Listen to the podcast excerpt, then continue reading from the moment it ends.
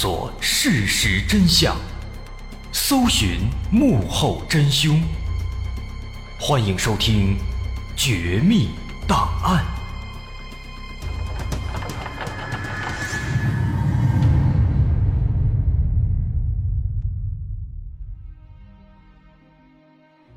还原事实，探索真相。欢迎继续关注《绝密档案》，我是大碗。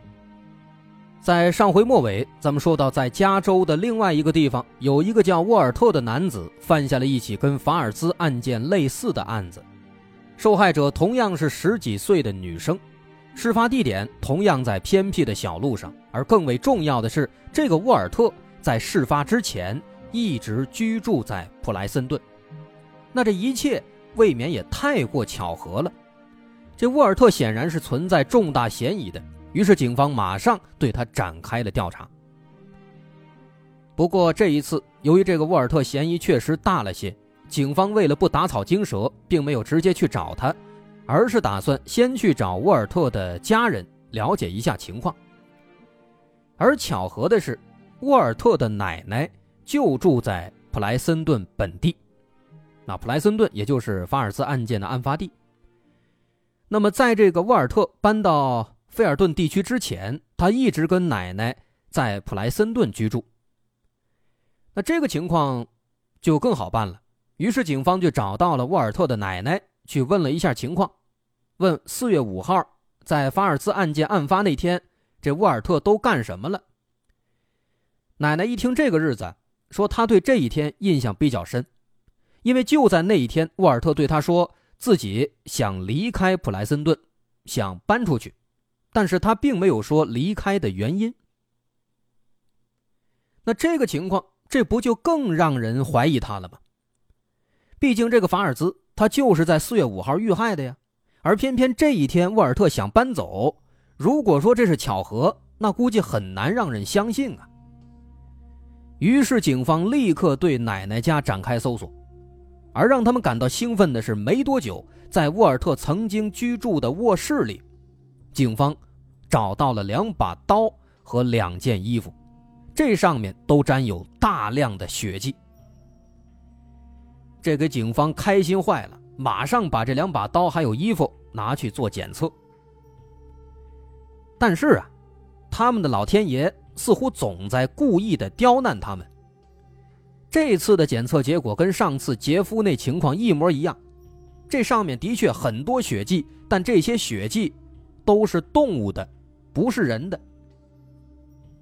而且后来奶奶又告诉警方，说沃尔特那天呢是在中午提出想离开普莱森顿，想搬到外地的，而法尔兹的遇害时间呢是在下午四点多，这时间呢这也对不上啊。所以说啊，白白判了半天，看来这个沃尔特很像，但他不是凶手。那么目前为止。警方这边已经接连排除了四波人了，警方已经身心俱疲啊，但这案子却几乎没什么进展。这让法尔兹的母亲也非常失望，甚至时间一长，这母亲都有点神经质了，她看谁都感觉像是杀害自己女儿的凶手。就比如这里面有一个叫艾德的人，说有一天啊，法尔兹的母亲正在家里看新闻呢。忽然看到有一个名叫艾德的在逃通缉犯，啊，这个人引起了他的注意了。怎么回事呢？说是在法尔兹遇害之后不久，同样是在当地啊普莱森顿地区，这个名叫艾德的男人，他杀害了一个女孩。遇害的女孩跟法尔兹年龄相仿，也是一名学生，而且诡异的是啊，这个法尔兹的母亲。他怎么看怎么感觉这个艾德跟自己认识的一个朋友特别像。这么想着，他赶紧就翻出自己的相册，找了半天，找出一张老照片。这个照片里是他跟一名男子的合影，这个男子就是他的那个朋友。他看着照片，在对比这个新闻上这个艾德的照片，母亲很坚定的就认为，说这个人他肯定就是自己的朋友。而这个人呢，他最近犯了一起跟女儿遇害类似的案子，说明这个人有可能就是杀害自己女儿的凶手。于是这位母亲就赶紧把这个想法告诉了警方。警方拿着照片一看啊，发现果然非常像，于是赶紧召集警力来到了母亲这位朋友的住处。咣咣咣，把门敲开一看啊，发现这个朋友这个男的正若无其事的躺在家里看报纸呢。对于警方的到来，他感觉莫名其妙。那警方一看这个情况也傻了，心想这不应该呀，他怎么若无其事呢？于是警方赶紧拿出这个通缉犯艾德的照片，跟眼前这个男的仔仔细细的对比。在这儿看了半天，末了发现啊，果然。认错人了，这俩人确实长得实在是太像了，但是呢，有一些细节还是不一样的，比如这个眼睛的颜色，比如那个耳朵长的样子，比如这个鼻孔，他呢一鼻孔大一鼻孔小，但那艾德俩是一样的，而且这个男的他也能提供完美的不在场证明，警方核实以后发现这确实是一场误会，他并不是在逃的通缉犯艾德。所以说呢，紧张了半天，最后搞了这么一个大乌龙，这让法尔兹的母亲也开始有点失望。那经历了这么多的挫折了，法尔兹的母亲呢，确实失去女儿嘛，肯定很难过。渐渐的，他这个精神状态也开始出现问题了，变得越来越神经质，以至于最后呢，不得不入院治疗。而法尔兹那个小年轻继父也因为无法忍受支离破碎的家庭。最后选择了离开。更为重要的是，此时警方手里的线索也全都用光了，但凶手依然逍遥法外。更加悲惨的是，在接下来的长达二十七年的时间里，这起案子一直没有新的进展。随着时间推移，他就此被尘封，成为了一桩悬案。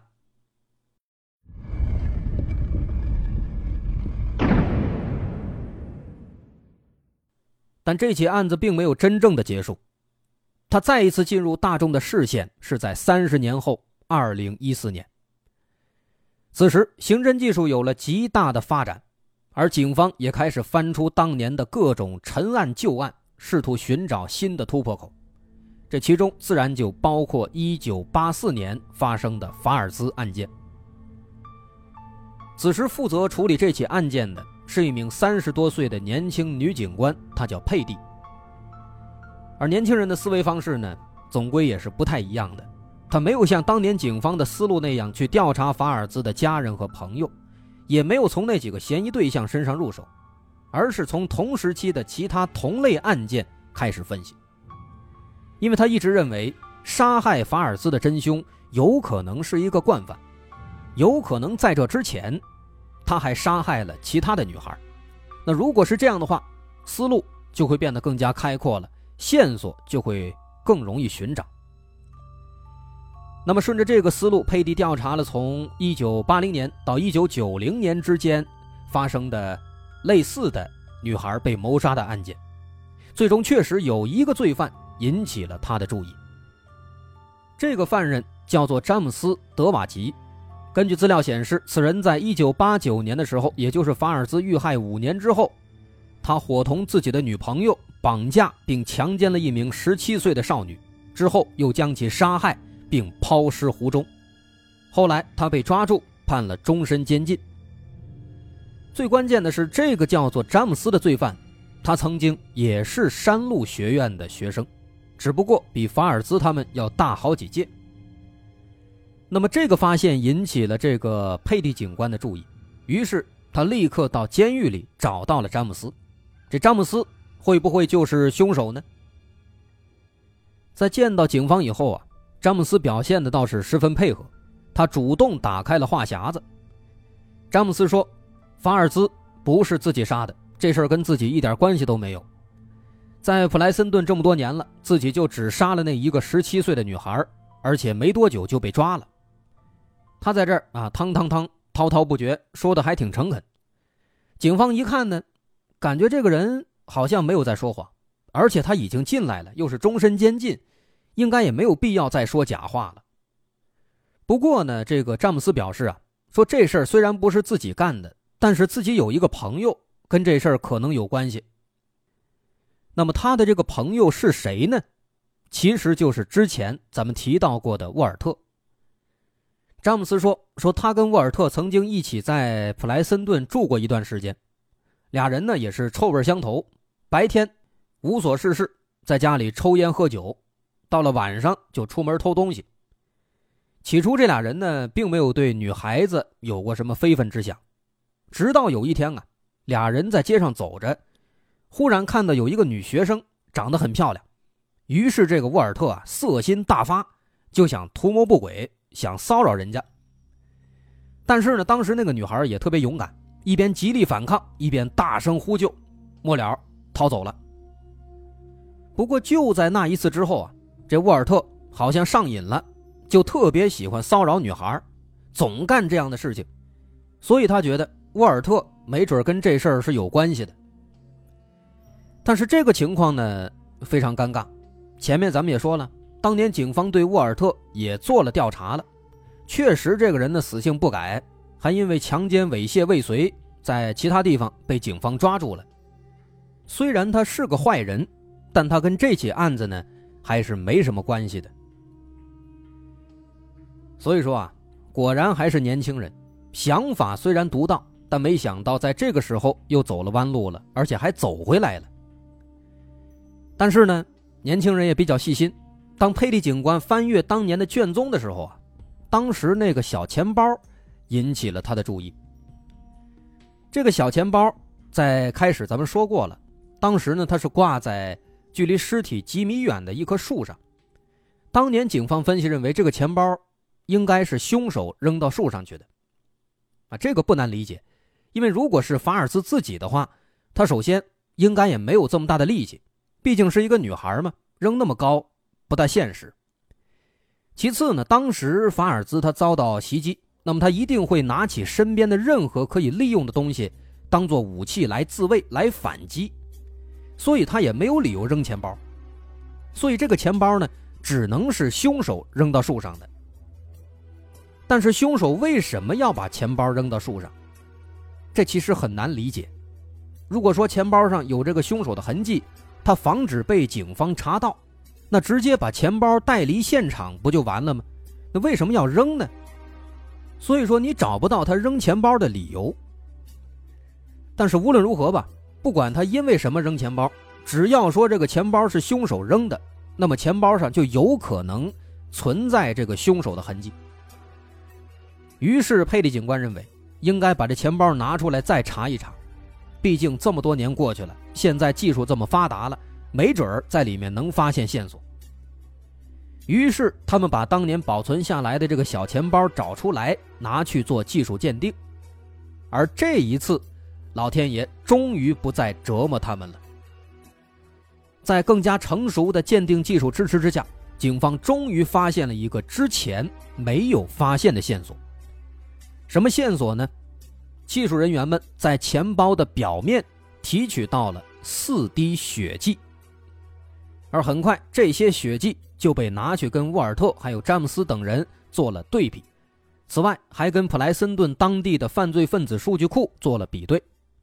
那最终在经过了大量的比对检查工作之后，终于有一个人的血液跟钱包上的血迹成功匹配了。但这个人既不是沃尔特，也不是詹姆斯，他是卡尔森。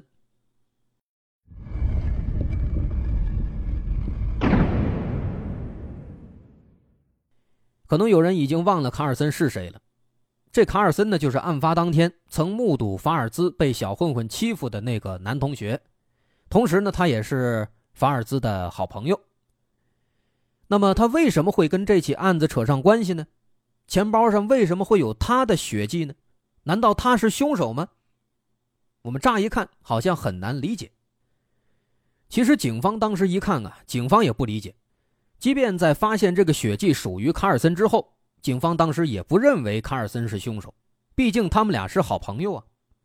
但警方还是去调查了一下当年案发之后到现在这段时间卡尔森他的大致情况，然后就发现啊，在三年前，二零一一年，这卡尔森因为抢劫罪入狱了，也因此在当地的犯罪数据库里才会有他的相关的数据。现在他正在监狱里服刑呢。那就好办了，警方就带着问题来到监狱，找到了卡尔森，想问问他，这上面怎么会有你的血迹呢？你跟这起案子是不是有关系呢？那找到卡尔森之后，此时这卡尔森啊已经四十三岁了，早就不是当年那个腼腆害羞的男孩了。他现在这形象啊，还有点吓人呢，啊，一身的纹身，留着寸头，看起来这路子挺野。也的确，因为当年啊，他家里实在是太穷了，后来呢，也是被各种不良分子蛊惑，最终混上黑道了。再后来呢，也是因为家庭实在是。太贫困太穷了，没得吃了，他迫不得已犯下了一起抢劫罪，结果刚犯下，就被警察给抓住了。当然这都不重要，针对法尔兹的案子，警方当时问他：“你跟这起案子有没有关系？”啊？”卡尔森没有说话，而是请求他能去自己的监室里拿一些东西。那狱警当时允许了，后来他拿出了一封信。警方把这个信拿过来一看，发现这是一封卡尔森在监狱当中写下的忏悔信。在信里，他讲述了自己年少时因一时冲动杀害了自己的好朋友法尔兹，他追悔莫及，但是已经无法挽回，无法赎罪了。所以说，就这样，这起案子就这么莫名其妙的破案了。那么，当年到底发生了什么事儿呢？卡尔森为什么要杀害法尔兹呢？咱们再把时间倒回到三十年前。一九八四年四月五号，案发当天，卡尔森在放学以后准备邀请几个朋友去家里玩但是没有同学愿意跟他去，因为他的交际能力确实不太好，没什么朋友。那这个情况让他感觉很没面子，也很难过。于是他沮丧地走出校门口，准备坐校车回家。但就是在这个时候，有几个小混混半路上把他拦下了，这其中就有杰夫。这几个小混混纯粹就是想捉弄卡尔森。那个杰夫当时甚至把卡尔森扛起来，直接扔到了垃圾桶里，还给盖上了盖子。卡尔森在里面折腾了好几分钟，最后才艰难地从垃圾桶里爬了出来，但他身上已经满身是垃圾的臭味了，没有人愿意接近他。这下他也不敢坐校车了，于是也独自步行回家。在这个时候，他看到了那个杰夫没有坐校车，同时他也看到了他的好朋友法尔兹也没有坐校车。于是他追过去邀请法尔兹去自己家里玩，但是法尔兹当时拒绝了。其实一般情况下，法尔兹不会拒绝的。那这天为什么拒绝呢？现在想来，有可能。当天，法尔兹确实在课间的时候被那些小混混给威胁，或者被他们吓住了，所以当时他应该很紧张，也因此他才选择步行走更近的路回家的。但是当时卡尔森他对此并不知情，他不知道，所以当时法尔兹拒绝了以后，卡尔森心里边其实很难过，连自己的好朋友都拒绝自己，那这让他心里边有点别扭。于是他一个人回到了家里，进家门之后，发现自己父母都不在，也没有人倾诉，这让他更难受了。那这个时候呢，卡尔森看到家里的桌子上啊放了几瓶啤酒，那卡尔森当时本来就心里边很不爽，很不高兴，于是呢把这啤酒全打开，自己一个人全喝了。喝光了以后，他就开着父亲的车出门兜风。那这事儿呢说来也巧。他这个出门兜风的时候，正好在那条人烟稀少的小路上就遇到了法尔兹，于是他在车里就大声的呼叫法尔兹的名字，但是法尔兹并没有理他。那这下就比较糟糕了。原本卡尔森心里就很不爽，偏偏这个时候呢，自己的好朋友法尔兹一开始邀请他，他还不来，现在叫他，他又不理自己，那这让卡尔森非常生气。那可能也是当时喝了酒的缘故啊，酒劲儿发作，他就很生气的开着车直接拦在了法尔兹面前。但是他这种鲁莽的一点都不绅士的行为，让法尔兹啊有点不高兴了。于是法尔兹就白了他一眼，转身离开了。这可坏了，这白的这一眼啊，让卡尔森怒火中烧，他彻底爆发了。借着酒劲儿，他返回家里拿了一把刀，然后再次返回追上了法尔兹，不由分说，拿起刀就刺向了法尔兹。他像发了疯一般的一刀一刀的捅下去，直到最后法尔兹躺在地上一动不动了，他才清醒过来。到这个时候，卡尔森才意识到自己一时冲动，竟然杀害了自己的好朋友。他非常慌张，不知所措。在起身的时候，他的手还被刀划破了，但他没工夫管自己的手，匆忙收拾了一下现场，把法尔兹的钱包也没多想，随手就扔到了树上，然后收起刀，开着车跑回了家里。但殊不知，正是他扔钱包的时候，几滴血滴在了钱包上，也正是因为这几滴血，才让警方在多年之后最终锁定了他。所以到这儿，这案子真相大白了。那么案子结束了，但卡尔森呢？他其实是一个很难让人去评判的角色。他本是一个老实人，孤独又内向。但是前面也说了，因为各种方面的原因吧，比如生活所迫，比如被一些不良分子蛊惑，最后混了黑道了，还犯了抢劫罪，终究是犯下了更多的错误。